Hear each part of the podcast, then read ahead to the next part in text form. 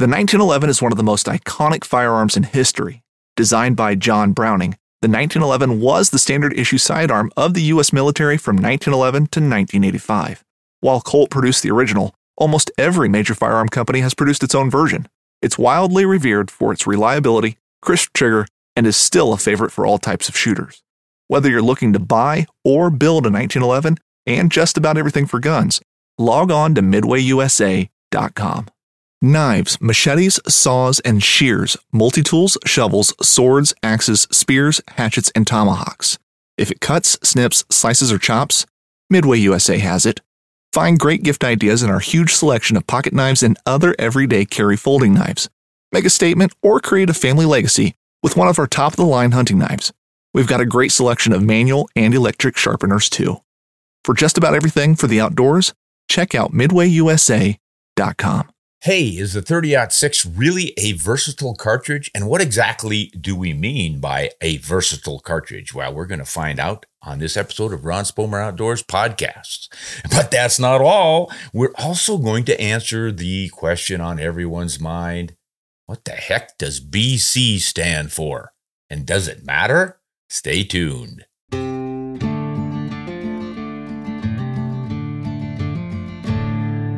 Hi, everyone. Say, before I dive into these topics and more, I just want to bring to your attention a book that I am holding up right now for those of you watching. Uh, for those of you on podcast, the name of the book is Cougars on the Cliff One Man's Pioneering Quest to Understand the Mythical Mountain Lion, a memoir. And this was written by a friend of mine who was a uh, he worked with me up in Lewiston, Idaho on the newspaper up there for years, and this was a long time ago. And he is helping write this book with Morris Hornocker, who is a famous biologist who studied the first real study of cougars. He did this in the central Idaho wilderness um, in Idaho in the 1960s. I think he started around 1964, and that study ran until about 1973 or so. And he really opened the door to understanding cougars. And of course, had a grand adventure while he was doing it. He hired a local wild man living out in that country. No roads, only access was with a small plane when the weather allowed it. And this guy was living with his um, hounds and hunting cougar out there. So uh, the biologist here, a student at the time, Morris Hornocker, he hired this guy, and the two of them spent the winters tracking and treeing cougars and then radio collaring them and tr- and following their tracks and just figuring out what the heck these animals did and how they did it. It's really quite an amazing story. And uh, I n- met uh, Mr. Hornocker when I lived up in that part of Idaho. And I think you might enjoy this book if you are interested in wildlife and why they do what they do, and especially the mountain lion. Now, let's get to our cartridge and ballistics questions. 30 at 6 versatility from Russell. Russell is a patron of ours, and I always address our patrons' questions as quickly as I can. Russell wrote this Everyone talks about how versatile the 30 6 is, but why is that said? And what does versatile mean? I can understand uh, that they kill all sorts of game out to reasonable distance, but how does it do it recreationally, fun, target shooting, familiarization, etc. Is recoil taken into account when it's spoken of as versatile? Is it more versatile than a 308 because it can hold more powder? Or is it the length of time on the market that has allowed companies to make a variety of factory ammunition for it, which people have bought, which keeps this demand supply loop thing going? or is there a more deeply rooted reason that has got the biggest variety of ammo available? I recall a a bit of an episode where you mentioned that too little powder in a large casing can be dangerous. Does that influence the OT 6 versatility, or is that why the OT 6 is versatile because the case capacity isn't too big? oh my goodness.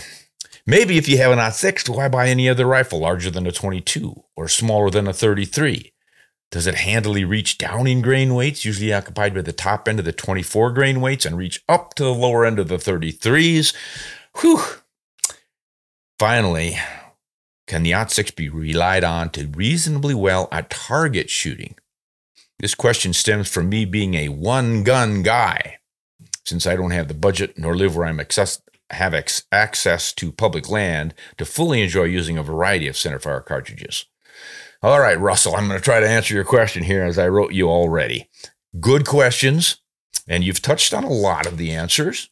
The main reason the 30-06 is called versatile is because it's big enough, but not overly big and overly powerful for most of us to handle. And it takes everything from bunnies to buffalo. An elephant, really. The second reason it's versatile is because it stabilizes and shoots accurately bullets from 100 to 220 grains, sometimes even 230 grains, in the standard 1 to 10 twist barrels.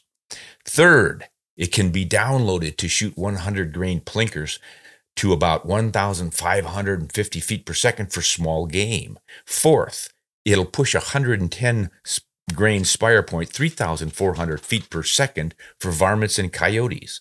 Fifth, 100 to 25, 130 grain at 3,200 to 3,300 feet per second makes it a great pronghorn and coyote getter. Sixth, when shooting 150 to 180 grain, uh, deer, elk, kudu, moose, general big game loads, it provides 2,800 to 3,000 foot pounds of muzzle energy, proven deadly power levels that are enhanced by relatively high sectional densities of 0.226 through 0.271 for those bullets. Seventh reason the 30 6 can be and has been a fine target cartridge. It has won thousands of competitions and once owned some world records. It's not widely used now because short actions are usually stiffer, thus more precise, and that's why the 308 is known as a target cartridge. All that said, the 30-06 is known as versatile in large part because so many folks repeat that description of it, much like they repeat the 308 Winchester is the most inherently accurate sniper round. In reality, many 7mm and 30 calibers can be equally versatile. The real problem with all of this versatility is that the one gun owner must be regularly fiddling with loads and zeros. It's not like you can roll out and shoot 110 grain one day and 190 grain the next without needing to re zero your scope. A couple of marked or memorized settings can simplify this, but not across the whole bullet weight and shape spectrum. And that doesn't include memorizing trajectory tables. Versatility can be a useful thing, but most shooters and hunters have figured out it's easier, albeit more expensive, to own several specific rifles for spe- specific uses.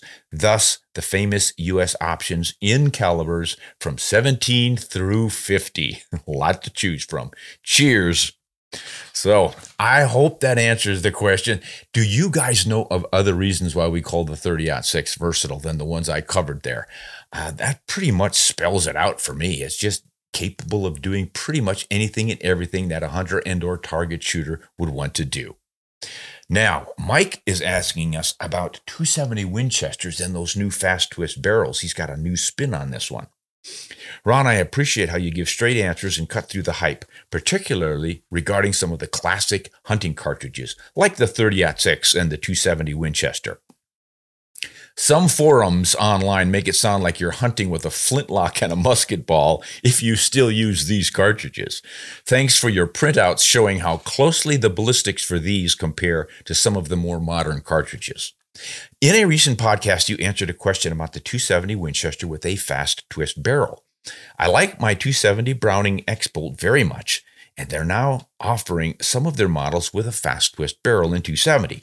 Do you think that the high BC bullets will be available in factory loads, or will they be the provenance of hand loaders only? Are there any comparisons of the 270 with a fast twist versus the 6.5 Creedmoor or the 6.5 PRC? And with the 270 with a fast twist and heavier bullets, say 165 grains to 175 grains, outperform the 6.5 PRC as a hunting cartridge with less recoil than the 6.8 Western. Thanks for considering my questions. Best, Mike. P.S. You can never go wrong with Covey in more of your videos. so I wrote Mike back, said, Hey, Mike, Covey thanks you for reminding me. As far as the fast twist 270 Winchester goes, it'll obviously fall between the 6.8 Western and the 6.5 because the 6.8 has more powder capacity. You'd want higher BC bullets mainly to help with your wind deflection. More drop for less wind is the trade off. I have a pretty good hunch the 270 will outshoot the Creedmoor, but not the PRC. Obviously, the best way to nail this down is to run ballistics trajectories with each. But as far as ammunition, that is really the good question right here, Mike. I don't know that if manufacturers are going to offer it. Uh, you would think so with uh, the manufacturers offering fast twist barrels in 270 Winchester, that would be a demand for obviously ammunition with those bullets. But they always run that risk of confusing standard 270 users, and there are so many of them out there. And I would imagine if if some guy with a 270 Win went to the store and said, "Oh, look, 175 grain bullets. That is perfect for my moose hunt." Picks them up and finds they don't stabilize in his his rifle, and then he's upset. So I don't know. It, it seems to me they could um, put a big warning on the box or something and say for fast twist new 270s only or something, and it would work out. So maybe they will do that. And I don't suppose it would hurt at all for most of us to um, sort of weigh in on this and call your favorite ammo companies and let them know you're interested in it because you're going to buy a fast twist barrel. And then maybe they'll come up with them. That's a good point, though. A lot of people think, oh boy, fast twist barrel, and they just buy the rifle and don't consider having ammunition for it. Of course, once again, hand loaders, you've got your. This upcoming concert season will be all about the boots, and Tecovas is your stop for the best in Western style. Tecovas has seasonal and limited edition offerings this spring and summer, including men's and women's boots, apparel, hats, bags, and more. All Tecovas boots are made by hand in a time honored tradition with timeless styles that are always on trend. And Tecovas has first wear comfort with little to no break in period. It's hard to find this level of comfort paired with this level of style. Stop by your local Tecovas store have a complimentary drink or two, that's WCB style, and shop new styles. The smell of fresh leather and friendly staff are at your service. Many stores even have leather custom branding to make your boots truly personalized. And with regular live music and events, there's no in store experience like it. If you can't make it into a store, just visit tecovas.com. That's T E C O V A S.com. They offer free shipping on all boots, as well as free returns and exchanges, and ship right to your door. Go to tecovas.com and find your new favorite pair of boots today. Midway USA brand product designers have one straightforward goal develop high quality, technically sound products and deliver them to customers at reasonable prices. If you are immersed in the shooting sports industry and pay close attention to every single detail, you know our products are built right and stand up to everyday use. Who has shooting mats and range bag systems to hunting clothing and just about everything for the outdoors? Log on and shop 24 7 with super fast shipping. MidwayUSA.com. Pollution. Now let's get to this BC question. Um, this gentleman goes by the uh, online initials CSH. Okay, Ron, I realize you're you're being the most expert among experts. So yeah, right. That is, you run your channel as a course for guys who come to you for a refresher. But some of your viewers are novices who pick up a rifle maybe twice a year wants to sight it in and wants to go hunting. I remember those days. Now, for those of us who are like that, please define BC. I guess BC means ballistic coefficient, but what does that mean? Hey, I love your channel, by the way, but you always mention BC, but you never quite define it. So it remains elusive, like that buck I haven't gotten yet. You're pretty funny there, CSH. P.S. You look like an uncle of mine who stopped hunting several years ago. He was the most outdoorsy of my grandfather's sons. Your singing, by the way, is just fine. Oh, well, well, CSH must have listened to a recent podcast in which I did took the risk of singing. well, oh, that might have been on a main channel. I don't know. I caught a lot of grief for that one. But hey, I appreciate it. Now I need to answer the question: What is BC? And you are right, sir. It stands for ballistic coefficient. But what is that? It is uh, a number that we use to, we'll place them on a bullet, and it tells us roughly how that bullet lands in a spectrum of really low aerodynamic efficiency to high aerodynamic efficiency. And, you know, the num- numbers are sort of arbitrary, but a low example of a low BC number would be 0.150. That's really low. Probably a short flat nosed bullet with straight sides, no taper to the nose, no sharp look to it. You can kind of see BC in a bullet when you look at it. If the bullet looks long and sleek like a race car or a missile, it probably has a high BC. If it looks short and dumpy and flat nosed, it's not got a high BC because it's pushing air out of the way. It's not aerodynamically efficient. So I think a quick uh, definition is BC describes how aerodynamically efficient a projectile is. So let's see, what else can I say about BC? It is made up of three things. I don't know exactly how they figure this out and do all the math, but you have to consider the mass of the bullet, how much it weighs, its diameter, and its form, how it is shaped. All of those things will contribute to how efficiently it can move through the air, aerodynamic efficiency. Now, a lot of people write in and say, oh, enough with this BC nonsense. It's all a bunch of bull. It doesn't matter inside of 300 yards. It's just for those long range freaks that are shooting too far in the first place. But that's not quite true. And I want to show you some numbers on performance. And it's more than just the bullets drop or even the wind deflection, all those, those are fairly significant. So I want to take some extremes here. Let's go with a round nosed bullet. We're going to use a 308 Winchester, shoot a 150 grain bullet. One will have a round nose, straight sides, no boat tail, kind of a low BC bullet. And the actual BC of this round nose bullet is 0.186, pretty low. And they're also going to compare it to the 150 grain that does have a boat tail and a sharp tip nose for a higher BC, and that one's coming in at 0.415. So a significant difference in your BCs. Let's shoot them both at a muzzle velocity of 2,800 feet per second. That means they both leave the barrel carrying 2,612 foot pounds of energy. Now let's see what happens downrange. Now I'm going to zero these for a maximum point blank range, and we don't want to go any higher than 100 yard or over three inches at 100 yards. We don't want our bullets to rise more than three inches from our line of sight. So that's going to happen at about 100 yards. Doing that means that we sight the um, 1.86 round nose low BC bullet. We're going to zero that guy at 210 yards. That means at 100 yards, it's 2.87 inches above your line of sight. At 125 yards, it's three inches above your line of sight. Then it begins to fall.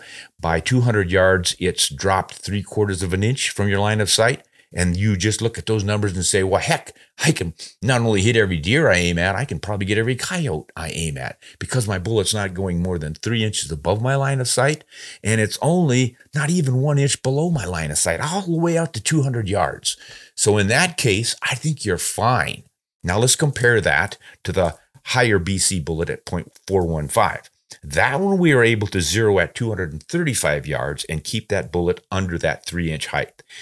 So it is landing 2.75 inches high at 100 yards, three inches high at 125 yards, and at 200 yards, it's still 1.75 inches high. It doesn't drop but an inch out to 250 yards. So you've gained a little distance at which you can keep it going. In fact, you can get all the way to 275 yards before it drops three inches. So there's an advantage on your drops. Now let's look at what happens with the wind blowing 10 miles an hour from a right angle to your shot. With the round nose bullet with the low BC at 200 yards, you're getting just over eight inches of wind deflection you're only getting three and a quarter inches of wind deflection out of the uh, pointier bullet with the higher BC. So there's a significant advantage there. Go out to 300 yards, which a lot of folks say you're good with any BC. Doesn't really matter. At 300 yards, you're getting 20 inches of deflection out of the round nose and less than eight inches in your sharp nosed higher BC bullet. So it does matter. Now, Final category. If you don't care about the wind drifts and the drops, what about energy? Remember, they're both starting off with the same energy. At 100 yards, the energy has dropped to 1,800 foot pounds for the 308 with the round nose bullet, and it's still up at 2,221 with the sharp tipped higher BC bullet. Eh, big deal. I don't think any deer or elk is going to notice the difference. But what happens at 200 yards? At 200 yards, you're down to 1,207 on the round nose, and you're staying up at 1,878. This could make a difference on an elk or a moose. Out there at 300 yards, whoo boy, 785 foot pounds of energy in that round nose bullet compared to 1,578 in the sharply tipped bullet. I think that is a significant difference. So BC does matter. I wouldn't just write it off and say, who cares? It pays to know this stuff and apply it. Doesn't say that you can't get by with round nose bullets with low BCs, but you do need to understand you're sacrificing ballistics and energy, and it makes a difference. All right. That was kind of long winded, but appreciate your attention there, folks. Now we're going to see what they've got here on the computer for us. All right, this is Robert from Texas. Ron, you often talk about traveling to exotic hunts or competitions. Well, not competitions. I'm not a competitor. That made me wonder about traveling with guns. Can you share some knowledge with us about how to do so? Good question. This comes up fairly often. It's a bit intimidating for folks who haven't done it, but it's really not that difficult. They're always trying to throw roadblocks in our way here. You know how the anti gun stuff goes. But as a general rule, here's what it's like flying with guns.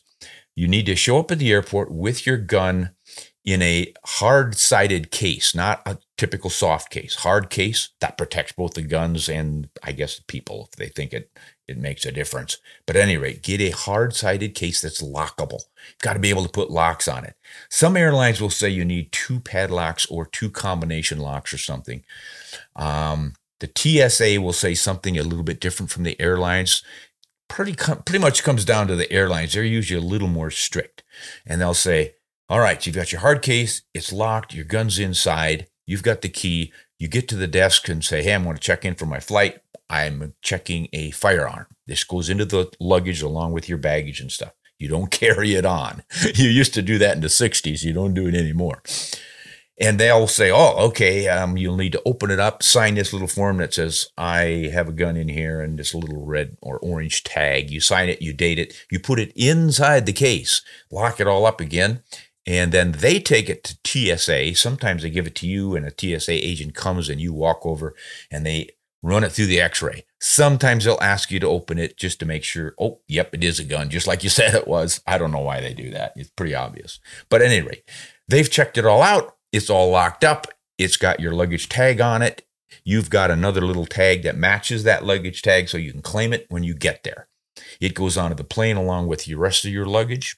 But when you get to the airport, your destination, it's probably not going to come out on the regular baggage carousel. It's going to go back either to a police department or the airline's luggage people, and they're going to want to see your proof of your tag says you match it You'll describe what it is or something, show them your driver's license or a passport to prove you're who you are so somebody doesn't steal it.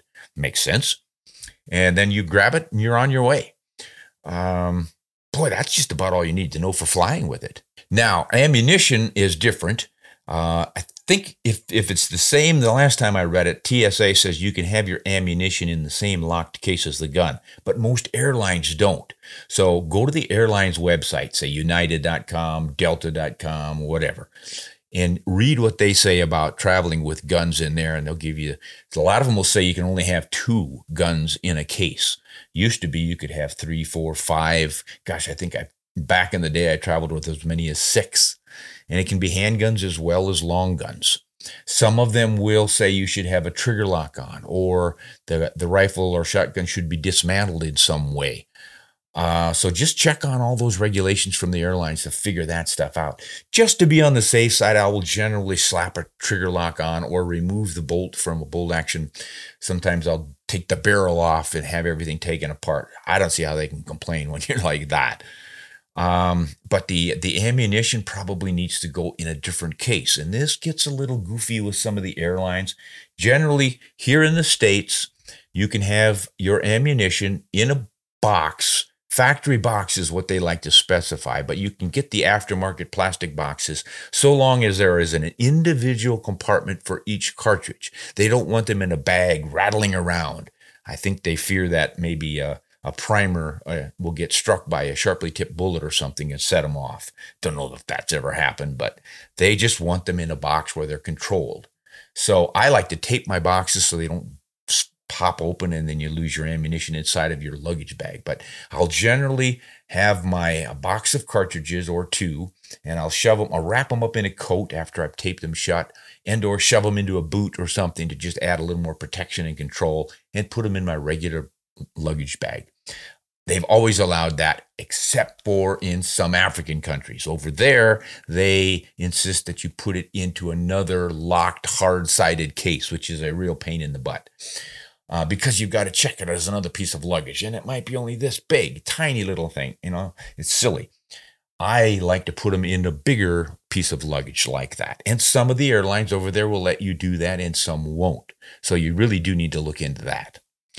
Um, and then there's the number of cartridges you can take. Most of the airlines will say no more than, I think, 11 pounds so it, it really limits what you can take for shot shells, for example, or big bores, like you're taking a 416 or a 450 or something over to Africa with three to 400 grain bullets on it. You don't get a lot of those in before you're over your weight limit. But with standard cartridges, it's usually not a big issue. Um, and you can have reloads, but your reloads um, in the foreign countries, they're going to check your ammunition and you got better match up the uh, cartridge designation on your barrel with the head stamp on the back. For example, you can take a 30 6 case, and if you're a hand loader, you can neck it down to 280 Remington or 270 or 25 6, but it'll still say 30 6 on the head stamp. If your rifle then says 25 6 Remington, they're going to look at the head stamp of that and say, eh, this isn't going to work, guys. So make sure those things match up. That's probably more information than you needed, Robert, but I thought I'd be thorough and I think I covered it all. But if I missed something, somebody write in and set us straight. And of course, remember, it could all change tomorrow. You just never know what the different governments are going to do and the airlines and all the rest of it. So I always check what the latest rules are on the airline sites at least. And if you're going to a foreign country, you're going to have your outfitter, your PH over there help you out and let you know. Fishing like a local isn't just about catching fish. It's about connecting with the environment and the people who call it home. It's about hearing the stories and traditions that have been passed down for generations and sharing unforgettable moments with the people you meet along the way. Fishing like a local is having an experience that stays with you forever. And with Fishing Booker, you can experience it too, no matter where you are. Discover your next adventure on Fishing Booker. At Midway USA, we know the AR 15 is one of the most popular rifles in modern American history. Known for its modularity and widespread use, it's often considered essential to any gun collection. The essential things you need to run an AR 15 are usually always in stock during shortages, things like magazines and 5.56 ammo.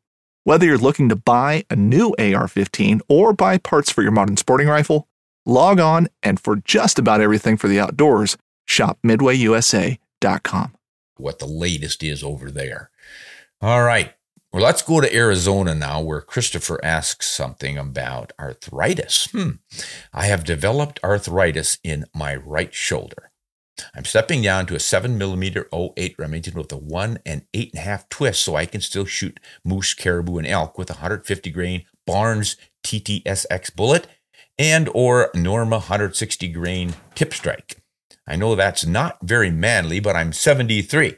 Oh, so he's asking if I think those are going to work. Yeah, those are going to work just fine for you. Um, hey, 73 and you're still hunting, man. More power to you. Moose, caribou, elk, 150 grain TSX, beautiful. And that's going to work out just fine. Um, I've used even lighter TTSX bullets on those. I've gotten down as light as a 120 grain copper bullet, but it wasn't the Barnes. It was a um, Lost River Ballistics J36 out of a 6.5 6. And I took a big bull moose with one shot with that bullet. Those copper bullets just penetrate so well. So as long as you deliver them to the right spot, they're going to work just fine for you. The Tipstrike, I'm not that familiar with. Norma makes great ammunition. 160 grain bullet is is pretty good weight behind it for a 7 millimeter 08. And I just can't remember if the Tipstrike is a controlled expansion bullet or just a standard cup and core with a plastic tip. I think it's the latter, but you want to double check on that. That might get a little bit iffy. The issue with bigger animals like moose and elk are that if you've got a fairly soft frangible bullet, it could pancake against major muscle and bone and or break up and not penetrate as far as you would like. So do a little more research on that. But boy, I can stand behind that Barnes TTSX. Good luck, Christopher. I hope you do well despite your arthritis. I just love to hear of folks getting out there and pushing aside all these little problems that we eventually come down with and uh, keep going, man. Don't give up. All right, let's go to New Jersey. Eric, do you know why there are so many different cartridges for rifles, but not handguns? Thank you, Eric. That's a good, simple question, Eric. Boy, I got to think on that for a moment. Ah, I probably, because more people are interested in rifles for hunting, for target shooting, we've just been more of a country of riflemen handguns have always sort of been a last line of defense or a convenience for backup. You go hunting and you're worried about a bear, you might pick up a 44 mag or 454, a 460, a 10 millimeter or something. But I just don't think there's as many different uses for handguns. Consider rifles for hunting, you're going to want a 22 for small game, right? And then you're going to go up to buffalo, elephants, dangerous game, and you're going to want a huge bullet in cartridge the 450s, the 470s, the 500s. Yes, there are some handguns that'll shoot a 50 caliber bullet. Um, and 45s, obviously, those have been around for a long, long time. 44s, but it just seems like a, a handful of them seem to cover the field pretty well but actually, if you look at it that way, the same thing applies to rifles. Who can deny that we have an oversupply of options in our rifle cartridges? But I think there's just such a demand for the newest and the greatest and and playing the ballistics game and everything that riflemen seem to fall for the new a little more than the handgunners do. Because if you have a, a 10 millimeter or a 357 Magnum or a 38 Special, okay, that you know what that's for, and you've got it. You've got it covered. You're not looking to improve things for a an extra 50 yards of range or something. Whereas with the rifles, they're always tweaking it. They want to win another contest, so they want more accuracy, or they like to reach a little bit farther or hit a little bit harder. And all the things. There's just more demand for rifle stuff. That's the only answer I can come up with, Eric. If anyone else out there has a, a better idea of why there are fewer cartridges for handguns, let us know. But that's the best I can come up with. All right, let's go to uh, up to Canada, eastern Manitoba, eh? Hayden. Hi, Ron. I've been following along for quite some time. This winter, I had the goal of harvesting a wolf. With our insane wolf populations and our crazy low deer populations, I figured I'd try to do my duty. I have a 7mm 08. Ah, that's the second 708 mention on this uh, episode. And I've used that 708 for deer and moose in the past, shooting the Hornady 150 grain ELDX and 130 grain CX. That's Hornady's all copper bullet, depending on the range and the animal. Well, after a few months of baiting and seeing these wolves on my cameras, I finally was able to get one. I shot it from my spot around 230 yards away. Wolf went down. Great. My problem is the 7 millimeter ELDX blew a six inch hole in the side of the wolf. this can be fixed, but it's not ideal, especially on a perfect specimen such as the one I shot. So then I went and called a few buddies to get some advice on smaller cartridges and rifles for fur and pelt bearing animals. I was recommended cartridges such as the 22 250 Remington, the 220 Swift, the 223 Remington, the 25 6, the 6 and the 6.5 Creedmoor, etc. Then came my last call where this friend said, Screw it, I'm buying a new rifle, but instead find a different cartridge for the 7mm that won't mushroom as much. Like a target load thus ideally saving the pelt. We chatted for a while and it seemed to make a lot of sense to me, but will this still give me a clean kill for a wolf without it suffering? My question is that a is that a reasonable thing to do? Would that solve my problem of blowing a giant hole in the wolf? Thanks and look forward to your professional opinion. Hayden. Okay, Hayden. You're essentially asking for a good fur bullet. And as a long-standing coyote hunter, I played around with that lots and came up with a really fast frangible bullet that doesn't exit. 204 Ruger is a great example for coyotes. The bullet gets in, explodes inside, kills the animal quickly, almost never exits so you don't tear up the hide. Every once in a while, you just hit the wrong place and the bullet explodes on the surface, or it somehow does slide through the lungs and explodes out the backside, but very rarely. I did the same thing with the 22 250. I used a lighter bullet, super explosive. Um, Hornady used to have one called the SX, and I stood for super explosive. Really thin jacket, soft lead core, and you couldn't even drive it to typical velocities out of a 220 Swift or a 22 250. You had to download it a little bit because you could spin it apart. so, but hey, it, it, worked great once I hit the coyotes with that. It would go in and stay in. So the 17s do that. But with a wolf, you got a much larger animal there, and you might be a little more concerned about the bullet being big enough to do the job. I think a 22 250 would certainly work. I would sure try it. But I think a better option might be to start with a 24 like the 243 Winchester, any of your six millimeters, but stick with those fairly light frangible bullets. The idea being, of course, to stay inside. The other option is a bullet like a, a Barnes X. Um, I don't know that if you shot your wolf with the CX bullet, I would have thought you wouldn't have had a big hole in it. The ELDX, I can see that one tearing a big hole in the side. But the harder your bullet, the more controlled its expansion, the less you should be tearing it out. But it, it, always depends on where you hit. If you strike major muscle and a chunk of bone, you could be blowing that bone through and out the backside too. So there's never an absolute guarantee on this. But I have found that if I use a good controlled expansion bullet, even in the larger cartridges like the 708, um, and sometimes even a 7 rem mag, that you can shoot through and have a small exit hole. You just don't want a bullet that really expands a lot and or breaks up and still has enough power to shoot through. So you'll have to experiment a lot on your own, but any of those you mentioned could work with the right bullet. But I think you are on the right track by paying more attention to the bullet and less to the cartridge itself. Now let's see. Iowa. Yeah, let's go to Iowa. Someone named Briggs is asking about, oh, a 204 Ruger. Here we go. Hey, what's the best 204 Ruger upper? I want everything out of the 204, so maybe a 24 inch and a 1 in 12 twist barrel. I already have two great ARs from Rock River, Ames, a M E S, so I could just swap out the uppers. I'm looking for a good brand with a complete upper. Also, do you have to have a new magazine for the 204? Can I use the 223 magazines?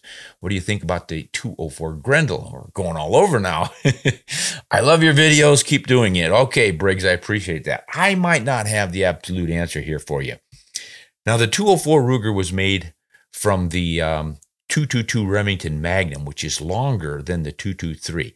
I don't remember what the longest actual complete bullet cartridge overall length of it is. I think it's about the same as the 223, but the case itself is a little bit longer than the 223s. So it should work in the magazine. The rim diameter, the body diameter, all that's the same. Uh, so I think it's going to work in your standard 223 magazines. And of course, the bolt face head size the same on that. So it should work just fine by swapping out the uppers. Who makes the best uppers? I don't know. I don't work with ARs all that often. There are plenty of them out there, more than plenty, I think. You're going to have to do your own research on that one. And then the 204 Grendel, I don't even know, but I imagine it's what a six millimeter Grendel, uh, neck down to 20. That's getting down there pretty far. I haven't heard about that one yet. Might work out pretty well, but it might be a barrel burner too, because that seemed like a lot of powder for a 20 caliber. So yeah, I, I think Briggs that you might have loved my videos in the past, but you're probably not loving my answer right now.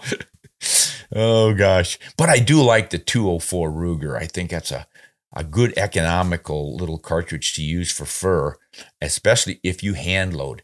Buy your uh, cartridges and, you know, there's just, it just seems like the prices of ammunition don't reflect the actual materials within them. It's, it's more of a what's popular and the volume that's why the 308s are usually fairly inexpensive in the 223s.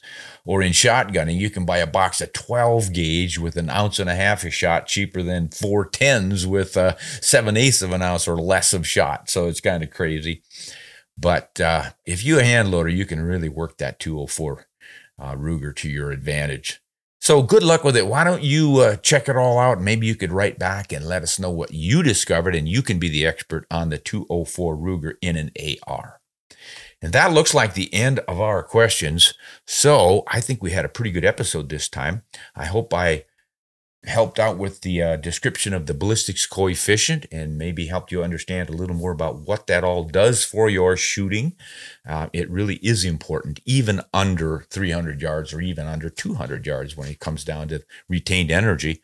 So, thanks everyone for your questions. Thanks especially to our patrons. Uh, they really uh, are important for keeping things churning around here. If you're interested in helping us out, would like to become a patron of Ron Spomer Outdoors, just go to patreon.com, Ron Spomer Outdoors, and all the instructions for signing up will be right there, and we would be most appreciated and We'd really love to have you. So until next time, let's all hunt honest and shoot straight.